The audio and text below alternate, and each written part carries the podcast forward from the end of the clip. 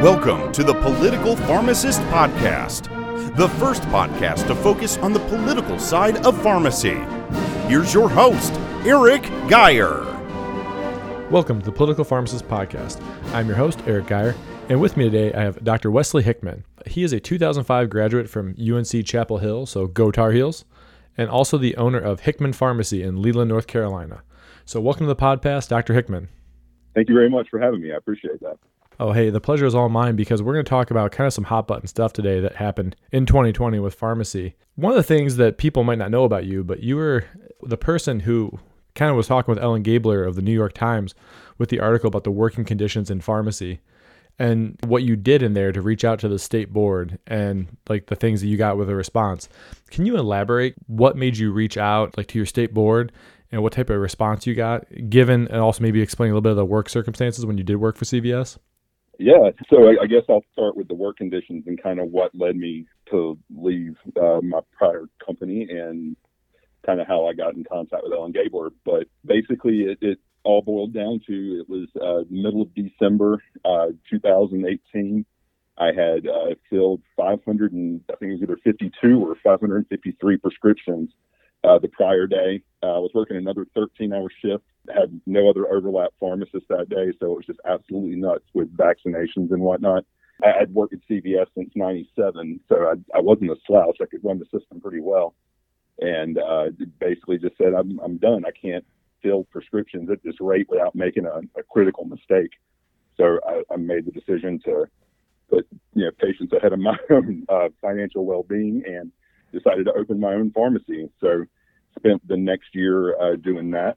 Kind of put my story on Reddit just to kind of give other pharmacists that may be going through the same uh, situation just some kind of hope that maybe they can get out and do their own thing. So basically, uh, cataloged my, my journey, and she followed along and touched base with me, wanted to know what uh, my story was, and I filled her in. And uh, I guess the rest is history there as far as uh, the New York Times story goes.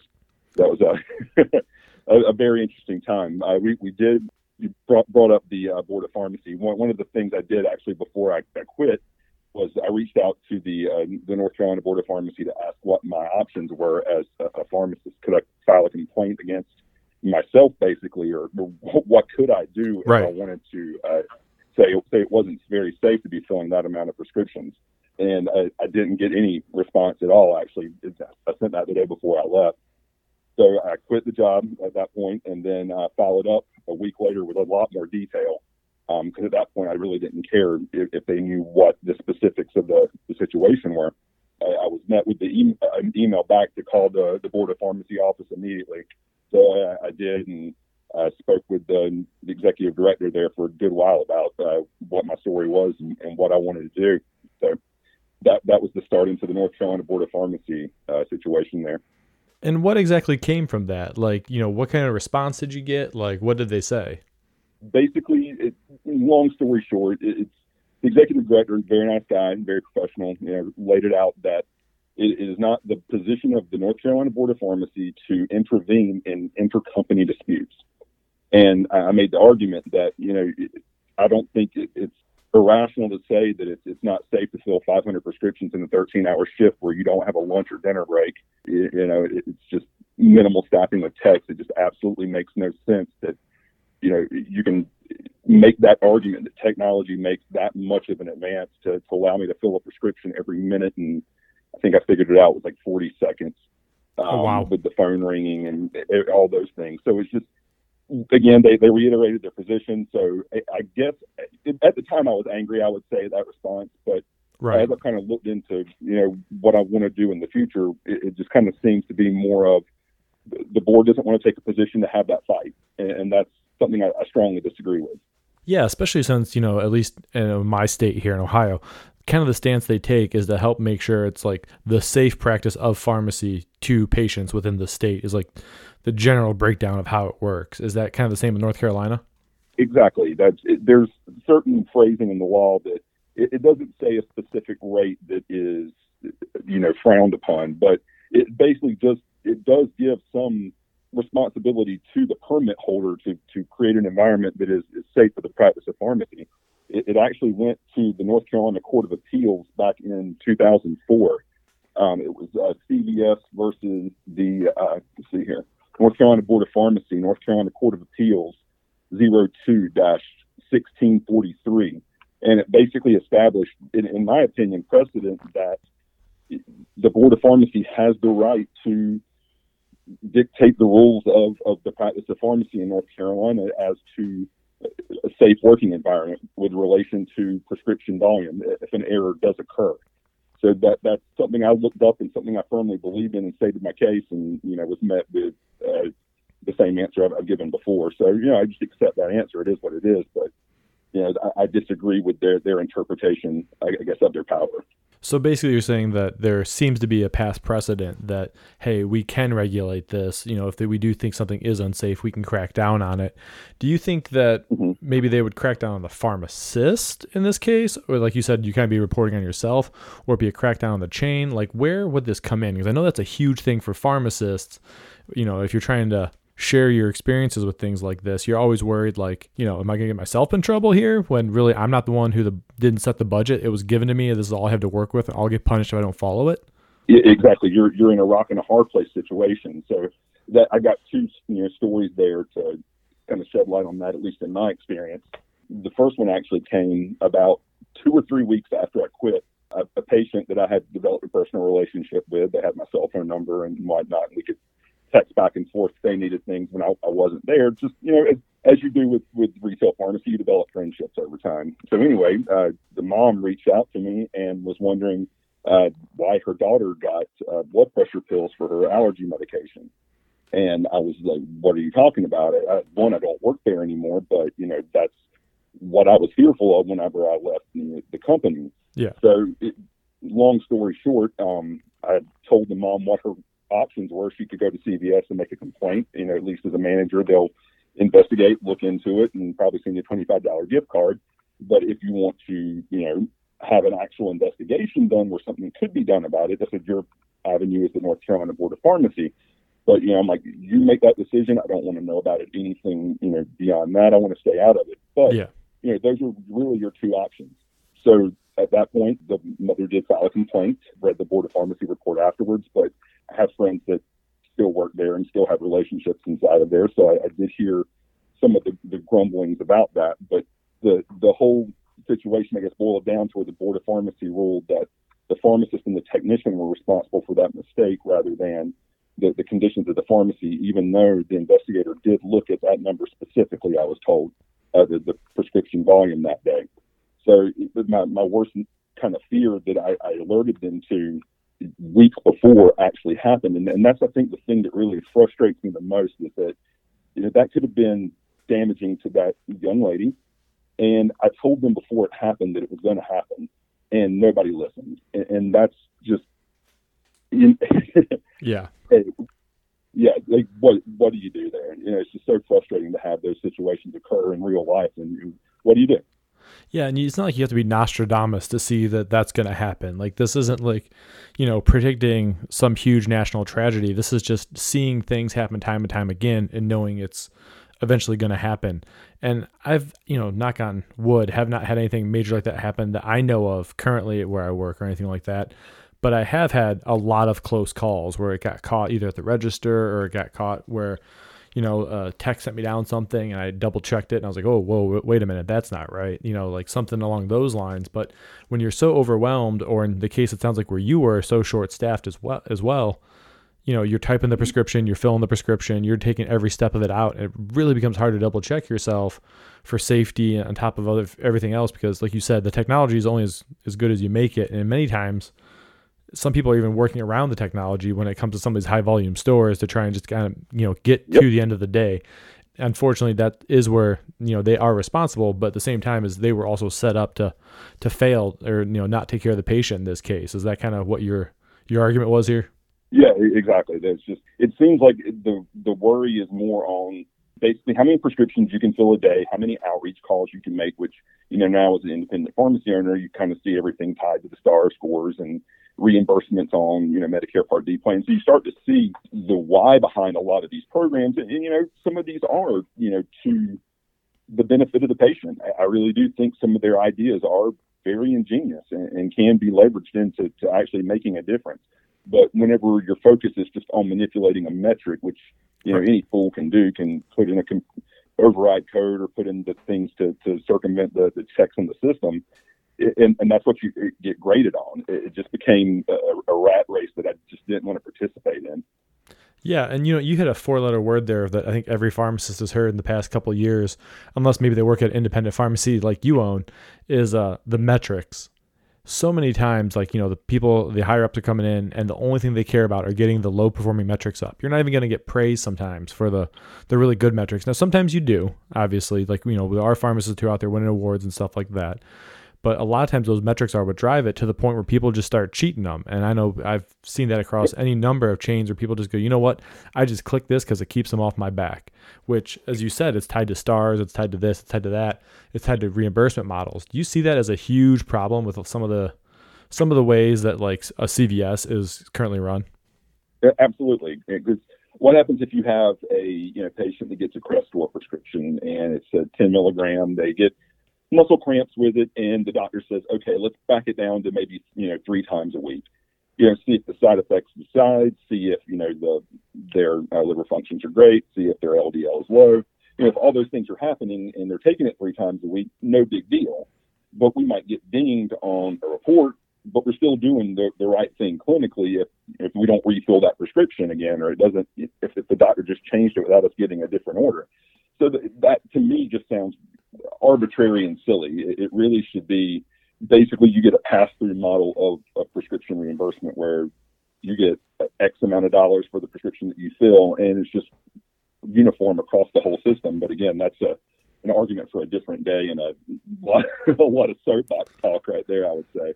Yeah, you're talking like provider status. They go in there and clinically change the prescription and stuff like that, which is has exactly. been discussed. But yeah, I get what you're saying there just to be clear too, I think this is a, a, key point. It's not like you were an underperformer at CVS, right? You had you had mentioned kind of leading up to this, you'd won some, uh, you've been recognized by them a little bit. Can you elaborate kind of how you were recognized by them? Yeah, of course. Well, I, I received the Paragon Award. It was the district level one. Went to Washington D.C. and they did the whole get you hyped about uh, the programs that were rolling out over the next you know few months of the year so that that was pretty cool. I really enjoyed that uh, process and that honor. That was neat. But I also was an emerging leader for the district manager position for about a year and a half. Went to Woonsocket and did the whole, I guess, the district manager training there. Got the laptop and you know started trying to follow my mini district and all those things. And and the more I, I saw that side of the practice, the more I just realized that was not where I wanted to go because it's really not patient care at that point. It's just managing Excel spreadsheets and accountability metrics and things like that. So just really got away from where my, my heart was in my practice, I would say. Okay, gotcha. That's interesting because I know a lot of people uh, who've tried to climb the corporate ladder, and you know that's always their goal, no matter what. And I mean, obviously, there needs to be someone there uh, it just it sounds like you know obviously you had more of a heart and actually truly reaching out and taking care of people which is thank you. which is which is why you really wanted to go open your own and why you did so after after leaving CVS so I think that's uh, something that everyone can relate to as a pharmacist. Thank you. I appreciate that. So kind of following up there since all this happened and obviously you opened your own pharmacy what have you personally mm-hmm. done to try and like work and fix some of these issues if you will well, now that I can actually see reimbursement models, how the pharmacies are paid, because when you're a retail pharmacist, you really don't see that side of things. Yeah, you know, it, kind of ties into how you operate a business and and what the different reimbursement models, contracts, Medicare Part D, all these things that work together that you're really blind to. So, what have I done? I guess in that aspect, tried to lobby for you know pharmacy benefit manager reform, trying to talk to the local senators here, trying to get them to establish laws uh, that would be very similar to Arkansas, um, what they're doing there. Starting to try to do that. That's number one. For two, one of the things I'm doing now is actually running for the North Carolina Board of Pharmacy. So I really want to, you know, be the voice on a board of pharmacy here that can, you know, say that there is some onus on the the pharmacy permit holder to you have a safe environment for prescriptions to be dispensed to the citizens of, of the state. So I, I, think if the current board's position is, is that it's not their position to, to take that stand, I want to be a, a vote to say that we will take that stand, that we will take a past precedent in law and use it to to, to rein in those bad practices. So that that's some of the things I'm, I'm trying to do now as as an owner and, and hopefully as a, a board of pharmacy member in the next few months. And, and I think the one interesting thing is too is even though you do own your own pharmacy, you are an independent pharmacy, you have years of experience working on the other side for the the big corporate guy, if you will, which is what I think a lot of pharmacists a lot of pharmacists would appreciate because they always mention that they feel underrepresented at their boards many many times. What's the process for running for a board like that in North Carolina? I'm just curious because like I've known a few people who sit on boards, but every process seems a little different. So what's it like down there? So for the North Carolina Board of Pharmacy, it, elections open up with uh, license renewal on November 1st. And the uh, voting period runs from November 1st to I believe March 1st. Uh, that's the, uh, the, the end of the straggler period. The uh, people that need to renew their license. So they tally up the vote at that point, and there, there's a few different rules. If you know a certain number of people vote or whatnot, you may have a runoff, which we had this last opening the last year but it's a five-year period. It's uh, five elected members. Uh, they're all the voters are the uh, licensed pharmacists in North Carolina, and we have one at-large member that is appointed by the governor, and basically they're in the board of directors for the uh, operation of pharmacy in the state of North Carolina. That's a really interesting way of doing it. I like that because it lets pharmacists really have a voice in their own, the practice of pharmacy in their state. So for anybody who's listening to North Carolina, if you think there's something wrong or you agree with what what Wesley says here, hey, you know, here's your here's a plug for him that I have no problem shamelessly throwing out there for him, just because I do agree with what he's saying on this and kind of what he's done with the Ellen Gabler thing really did change the eyeballs that are looking on our profession. Now with COVID, we've saw seen more staffing cuts at Jane, so that's a whole nother level to get to that you didn't experience. But it just shows how how thin we're having to run in so many of these retail pharmacy locations. What else do you think like what what else are your kind of thoughts kind of like wrapping this up a little bit as far as like the whole what what can be done to fix some of these staffing issues at the some of the larger chains? One of the things that I would like to do if, if I was elected to the um, North Carolina Board of Pharmacy would be to lobby the General Assembly to change the law that'll to allow the Board of Pharmacy to allow financial penalties to pharmacies that are in, I guess, chronic violation of, of staffing uh, issues where there are documented uh, mistakes, misfills that the patients do bring to our attention. That's you know one thing I would like to see. I'd like to see some kind of mandatory misfill reporting to the board of pharmacy so they can really get a true picture of how many errors are, are going out to the patient on a regular basis, how many times there are serious errors. You know, because it seems that you know the board of pharmacy is really only going to see an issue uh, when it's really, really bad, when they feel bad enough to call. But I, would like to see, you know, some honest reporting from the chains that they're required to do, and independents as well. Anybody that uh, you know, practices pharmacy to see what their error rate is, to see if there's uh, anything we can do to improve our practice, or if there's anything we're doing currently that is making it worse. We we can see those real-time data points and, and make informed decisions. So that's one thing I would do. I guess the other thing I, I see coming in the pipeline that really scares me is uh, the virtual verification. I'm leery of having somebody you know, on the other end of a, an icon checking prescriptions. I, I just I understand if we get expanded into doing more provider statuses and provider work, then that would be different. Um, but I, am just I am leery of uh, the, the, future of pharmacy and then how that could affect reimbursement rates if basically you're just uh, checking prescriptions from a, a telelocation. But I guess that would be uh, the, the biggest high points I would say I would want to hit and change. Gotcha. Yeah, and you know, I, I've seen a lot of people who are very much in favor of that virtual uh, checking, and I'm not saying it doesn't have a place. Um, maybe in some of the larger chains to some extent, but I also have seen a lot of errors come from things like that, or things that are overlooked when it comes to comes to that, or things that are missed when you you talk to a patient and then they got remotely done, and you're gonna have to go back and redo some of the work to add something or make it right based upon knowledge you have and interacting with them and things like that. So that's a that's an interesting point you brought up there. Can, can, we, uh, can we fix e-scripts before we fix you know uh, uh, remote verification? If you can fix e-scripts, then come to us and talk. Then, then, then we'll have that conversation. But until that happens, let, let's pump the brakes a little bit. Oh, e-scripts, they are they're great and they're bad all at the same time. It's it's a catch twenty two with some of those. Um, thank you for sharing everything. I really appreciate it. I it's kind of an honor to have you on here because I know that Ellen Gabler article just rocked the friggin' pharmacy world, and we're seeing the repercussions of Thank that, you. and we're even seeing the APHA president Scott Knoer really talking about that and highlighting that repeatedly when it comes to some of these PBM issues. So it's something he can point to legislators and say, "Here's a problem that we need to fix." So thanks for your diligence. And me, hey, you know what? It was, might have been just a random Reddit post, but man, it was one hell of a Reddit post. And if you guys want to go look it up, Thank you guys very much. I appreciate that, and I appreciate being able to have a voice uh, for the profession, hopefully, and, and make some good positive changes. yeah, I'm looking forward to it. But I can't let you go without asking the questions I ask everyone who comes on here. If you could change anything about pharmacy, any one thing, pharmacy magic wand, not necessarily legal, what would it be?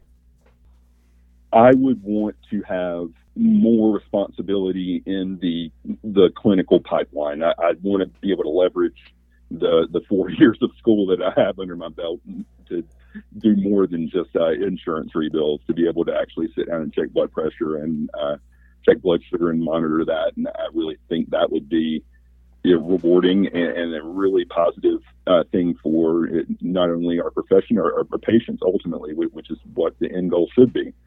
So I, I would say that.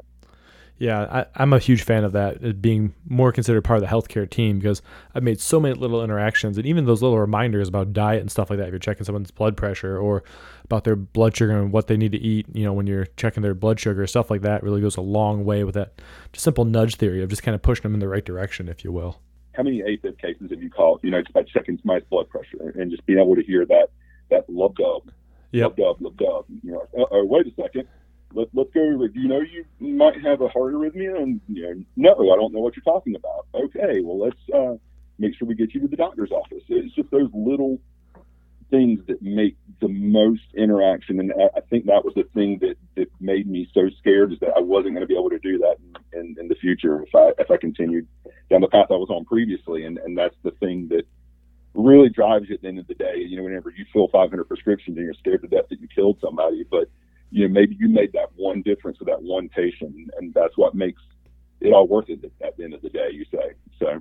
Yeah. At least that's what I told myself at the time. No, no, I get it. Yeah, if you make if if every pharmacist can make impact on one person's life a day, that's you know millions of lives in the course of a year easily impacted.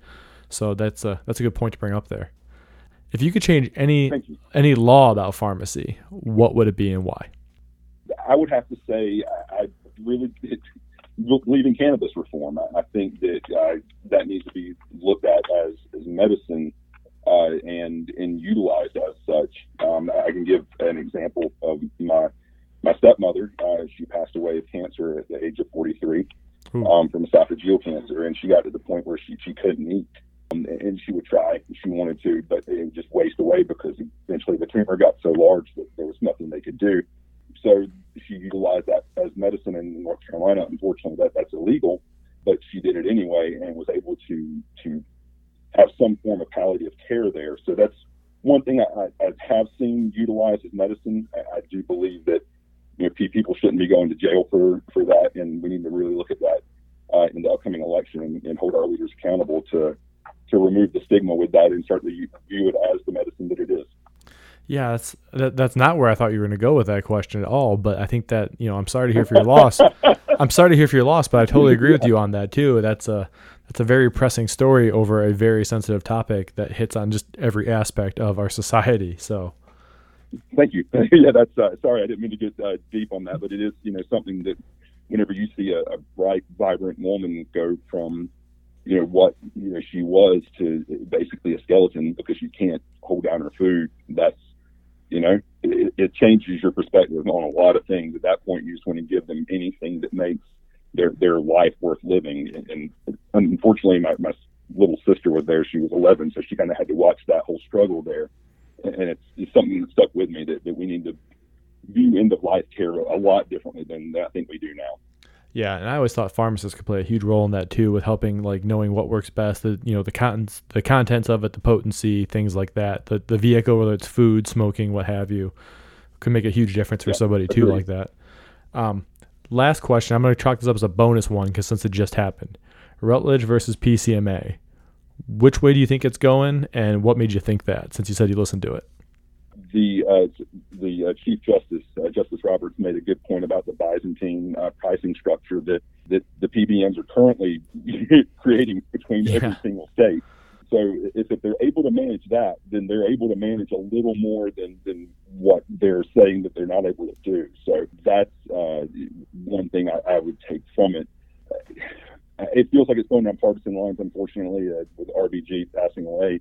You know, it's sad for so many different reasons, uh, especially with the practice of pharmacy where it impacts us right now. Is you know, I feel like she would have been a vote, uh, you know, against the, the larger corporations there. So that hate, hate to have that. So right now I'm afraid of a four-four split, unfortunately, but I, I am hopeful that somebody sees the light and swings over to uh, the the side of right. It seems with uh, with Arkansas.